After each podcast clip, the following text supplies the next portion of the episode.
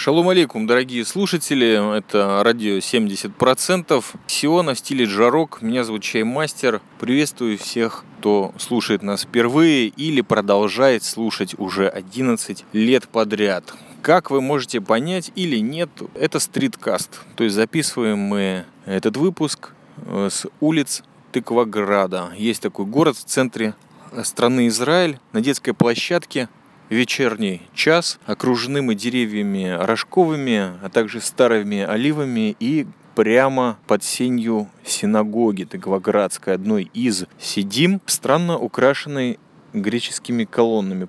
Я знаю, что за этой синагогой находится дом одного очень известного равина, Рава Пинто. Не решился я туда зайти, чтобы записать подкаст. Я сел на детской площадке рядом. У нас помимо стриткаста происходит еще усабарь в стране, то есть Мовембер, месяц, когда люди, мужчины в основном, я так понимаю, юноши, возможно, отращивают усы, выкладывают фотографии своих волосистых шедевров в интернет и за это получают деньги, тут же их переводя на благотворительность. Об этом я уже много раз рассказывал, не буду распространяться. Просто осенью усы это такой же необходимый инструмент для супового сезона, который начался у нас буквально в предыдущем подкасте, как и вилка. Пользуясь случаем, приношу громадную благодарность всем тем, кто поделился своими рецептами или мнением о любимом или ненавидимом супе. Прежде всего хотелось бы поблагодарить э, Шлома Родинского и Алекса Классика за их рекомендацию лукового супа и напоминание э, в случае Шлому молочного супа с вермишелью который он ненавидит, а я, честно говоря, даже вкус забыл, но я помню визуально, как он выглядел, ел его в садике огромное количество раз. Огромное спасибо вам, ребята, потому что все это часть одного будущего, я надеюсь, большого проекта ради 70%. Это раз. А во-вторых, такие простые, казалось бы, напоминания, что кто-то любит, а ненавидит, в суповом жанре, конечно, а они всегда навевают какие-то воспоминания, ассоциации, есть с чем работать, есть благодаря чему двигаться дальше. Также неожиданно для себя я получил вопрос по Кабале. Я уже как-то обговаривал этот момент, он очень интересный. Было, было несколько подкастов в далеком прошлом. Кабала там фигурировала в названии, также э, некое понятие, довольно-таки собирательное и очень субъективное каббалист. Задали нам вопрос, причем в комментарии, а не личным сообщением. Пока мы на эту тему только прикалываемся. Вот даже со Шлома был общий выпуск, и там тоже посмеялись так по-человечески над этим. Пока не ждите выпусков на эту тему. Также хочу заметить и поблагодарить от всего сердца всех людей, которые распространили наш предыдущий подкаст «Инсуп Вытраст» по всем соцсетям среди своих товарищей, друзей, набрались смелости или просто так решили по доброй воле распространить наш контент Огромное вам спасибо за это, ребята. Все лайки, репосты, ретвиты, это все действительно очень важно. По крайней мере, для нашего почти альтруистического проекта, который благодаря ссылке которая сработала на PayPal. Поддержите радио 70%. Уже не совсем альтруистическая. Евгений Плешивцев и Виталий Пряхин прямо-таки сходу поддержали наш проект. Огромное спасибо вам, ребята. Я думаю, что вы оба заслужили выбрать какой-нибудь подкаст, который вы хотите услышать. Может быть, какая-то тема, которая вам интересна, и вам интересно услышать мое мнение по этому вопросу или как-то раскрутить. Либо, может быть, и тут я подумал, как бы подстегнуть себя немножко в области, которую я немножечко действительно понимаю, это, может быть, вы хотите фирменную майку радио 70% в качестве приза за вашу замечательную финансовую помощь. Кстати, к этому подкасту мы ссылочку пришпилим. Я надеюсь, кто-то не переменет ей воспользоваться. Так что, ребята, жду от вас ответов личным сообщением или вообще давайте поговорим, коль скоро эфиров пока нет. Будем общаться через соцсети. Покончив с самой приятной частью этого подкаста, я перехожу на основную тему. Как-то уже второй выпуск подряд, у меня почему-то такой вот формат получается. Вот сегодня тема у нас простая, называется она на языке латинян, римлян и прочих любителей пантеона, также Колизея, Сератония, Силиква. что по-человечески означает цератония стручковая. Она же кэроб, по-моему, это английское название, она же харув на иврите, а по-русски это плоды или стручки рожкового дерева или просто рожковое дерево. Вот такая интересная тема, по крайней мере для меня, и решил я ее осветить, потому что люблю рожковое дерево, потому что это что-то, что я не встречал в своей жизни в Прибалтике вообще. Мне кажется, что я это видел только где-то в литературе, но, к сожалению, никак не могу вспомнить. Я действительно старался, не могу вспомнить где. Потому что вот название само, оно где-то в голове сидело. Пойду по пути рожковых деревьев в Израиль. Это что-то действительно уникальное, что-то интересное, что я встретил здесь в этой замечательной стране, которая, как казалось, почти месяц назад я уже прожил 23 года. То есть большую часть жизни уже вполне себе официально. Итак, что же такое рожковое дерево? Прежде всего, это растение семейства бобовых. Культивируется в Средиземноморском бассейне, ну не в том, который выложен плиткой, а страны, которые окружают это море. Это Мальта прежде всего, это Турция, Португалия, Испания, Сицилия и, естественно, Израиль.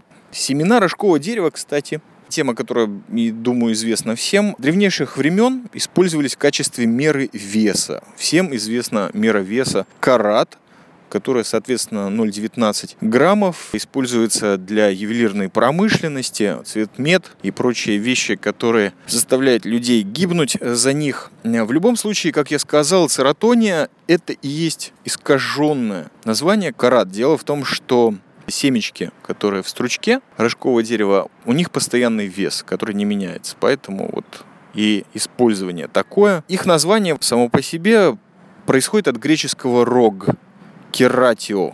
И это, конечно же, вечно зеленое дерево, что очень приятно. Содержит сладкая мякоть стручка до 50% сахара и используется для приготовления компотов и ликеров в уже обозначенном Средиземноморском бассейне. После прослушивания этого подкаста в Википедию можете не заглядывать. Я сделал обширную аудиошпаргалку для вас. И теперь, наверное, самый главный момент в медицине входит в состав лекарственных препаратов от э, кашля, простуды, также для укрепления иммунной системы и при расстройствах ЖКТ. А вот еврейской медицины издавна использовались плоды рожкового дерева при поносе, при ранах в ротовой полости и также при диабете. Рожковое дерево. Вот сейчас произношу это как минимум раз 10 и честно понимаю, что Хару на иврите мне нравится гораздо больше. И есть две версии, почему дерево так называется. Прежде всего, это от ивритского харва, то есть э, сухость. И действительно, в стручках практически нет воды, и поэтому сухое здесь качество превалирующее. А второе, сам стручок темный очень иногда черного, иногда темно-коричневого цвета, и поэтому Вторая версия, что напоминает он своей формой меч. На иврите херев. Почему я решил записать его именно сейчас, в Усабре, этот выпуск? Прежде всего, потому что сейчас это как раз-таки пик сбора стручков рожкового дерева, то есть он приходится на сентябрь-ноябрь, и я думаю, не грех было бы что-то записать по теме. Вдруг кто-то из вас сейчас кинется на поля Средиземноморского бассейна, сейчас это собирать. Кстати, по соцсетям вижу модно сейчас действительно в Португалию отправляться. Конечно же, за совершенно другими вещами, но бог с ним. Может быть и такой приятный нюанс вас заинтересует той стороне. В любом случае, я совершенно не знал этого, но один э, факт меня просто потряс. Мне нравится, что я это в рамках радио 70% озвучиваю, потому что некий химический момент добавил в обзор некий элемент андеграунда или чего-то такого маргинального. Когда цветет рожковое дерево, запах очень напоминает запах мужского семени. И это от того, что и в семени, и в стручках есть идентичные соединения молекул. И называются они совершенно потрясающим словом кадаврин. Для людей не понаслышке знакомых э, с уже упомянутой в начале выпуска латынью, кадавр – это труп. Это, в свою очередь, тоже не случайно, потому что и в запахе гниющих трупов тоже находится это замечательное соединение молекул. При этом Уверяю вас, стручки рожкового дерева кошерны, пугаться здесь не нужно. В пищу их употреблять можно прямо с дерева, слегка помыв при этом. А можно и поднять из-под дерева. Тоже такой вариант. Я этим, кстати, пользуюсь. Возможно, кстати, из-за последнего пункта Харув не упоминается в Танахе, то есть в наших местных святых писаниях. Кстати, мне кажется, что причина еще не только в этом замечательном запахе, но еще и в том, что в древние времена считалось, что дерево это оно не местное, а завезли его сюда римляне, соответственно, поработители, захватчики, просто злые люди. Поэтому, может быть, и не включен. Но это неверно потому что, судя по раскопкам, которые были совершены вот как раз в 20 веке, доказано, что дерево таки растет здесь, в своей естественной среде. И где-то, говорят, в книге пророка Исаии есть намек или обыгрывается вот это вот слово. А так вообще в Талмуде огромное количество упоминания рожкового дерева или харува, как я его продолжу называть в этом подкасте, с вашего позволения, что, собственно говоря, отвергает, наверное, все сомнения по поводу кошерности или ликвидности этого продукта. Будем заканчивать с этой исторической и информационной справкой тем, что дерево довольно быстро начинает давать плоды в течение 6 лет. Есть мнение, что нужно два дерева, мужского и женского рода, чтобы они начали плодоносить. И раз в 70 лет дерево может поменять пол, то есть является полигамным.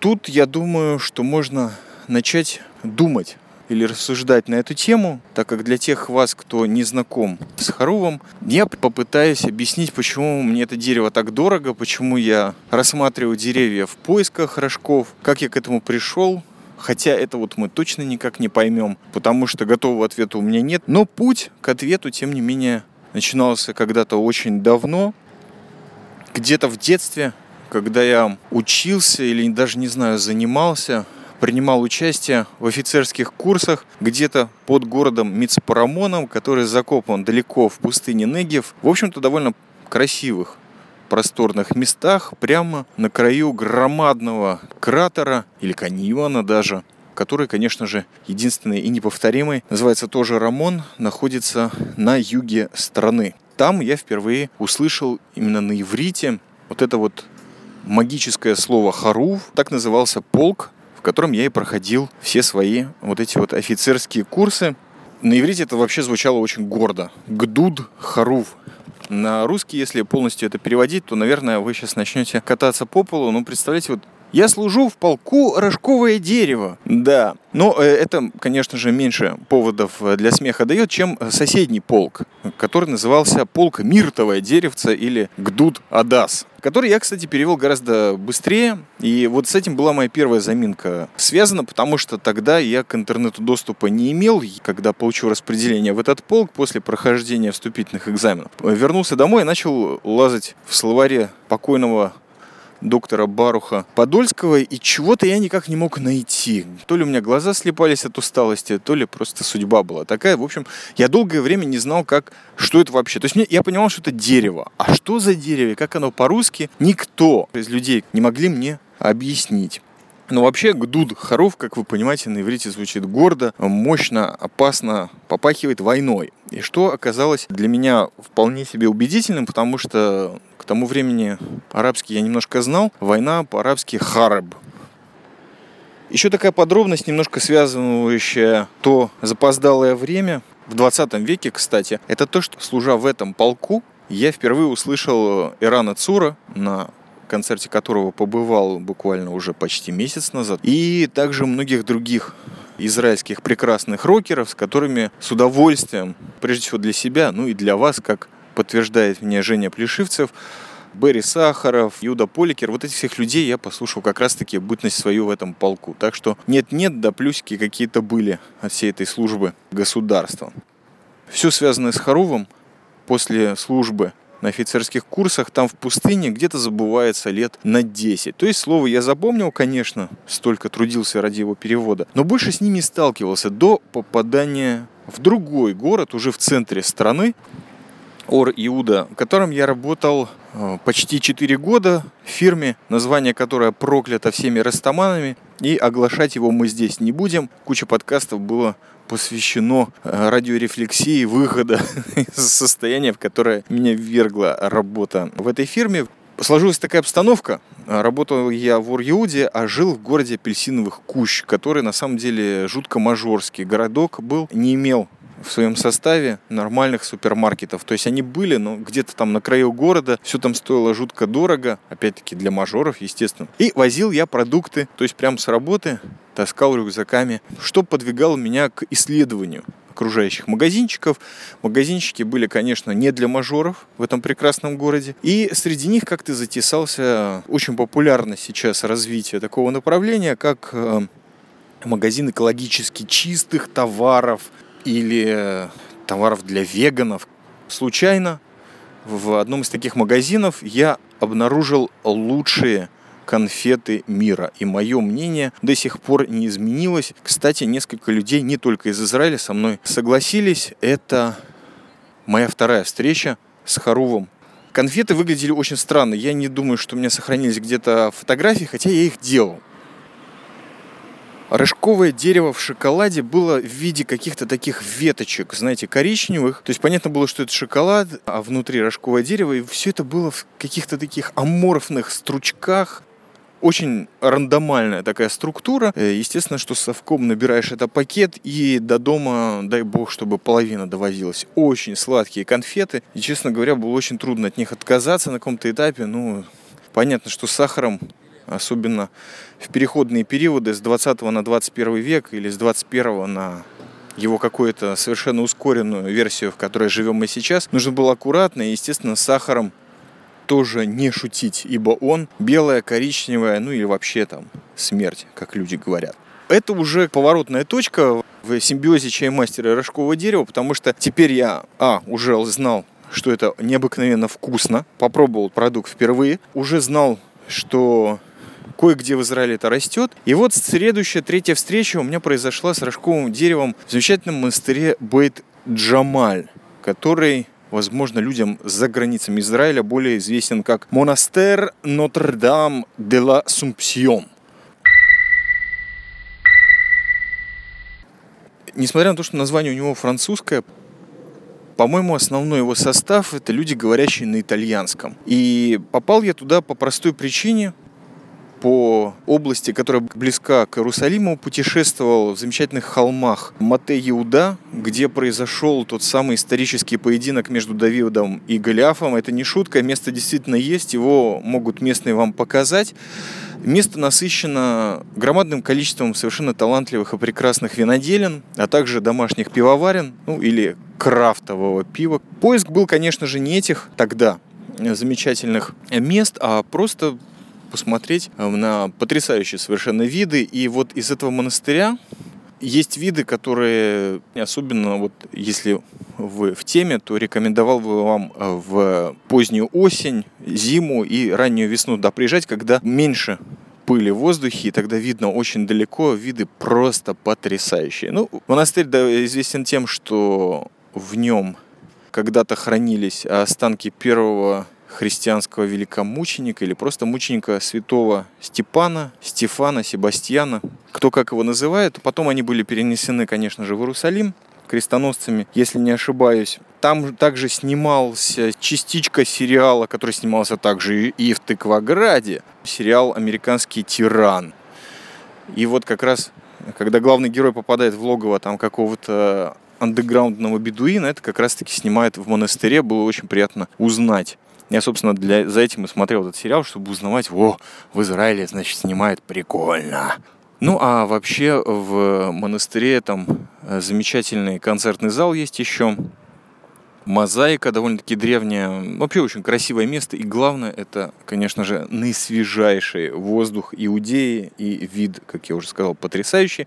Там я познакомился с дядечкой по имени Атила – Честно, с трудом помню, из какого города. Я точно помню, что он из Италии. Был он очень классным, немножко тугим на ухо, но очень здорово это обыгрывал. Вот так вот в винной лавке этого монастыря, где вино я ни разу не покупал, но не удержался и попробовал единственный на тот момент известный мне портвейн, за которым обнаружил очень странную бутылочку, и тут Атила, который прекрасно изъяснялся на иврите, и вообще свою жизнь из 80, по-моему, 60 лет он как раз-таки в Израиле прожил. Весело он так кидался с дачи, и между вот этими всеми приколами, шуточками, прибауточками он мне рассказал, что продают они некий ликер из рожкового дерева. Рожки растут у них прямо на территории монастыря. Действительно, когда заходите, прежде всего видите оливу, которой, наверное, лет 200, судя по тому, как она выглядит. Э, совершенно недавно я узнал, что оливковое дерево, оно может быть одновременно и мертвым, и живым. Часть его мертвая, а часть нет.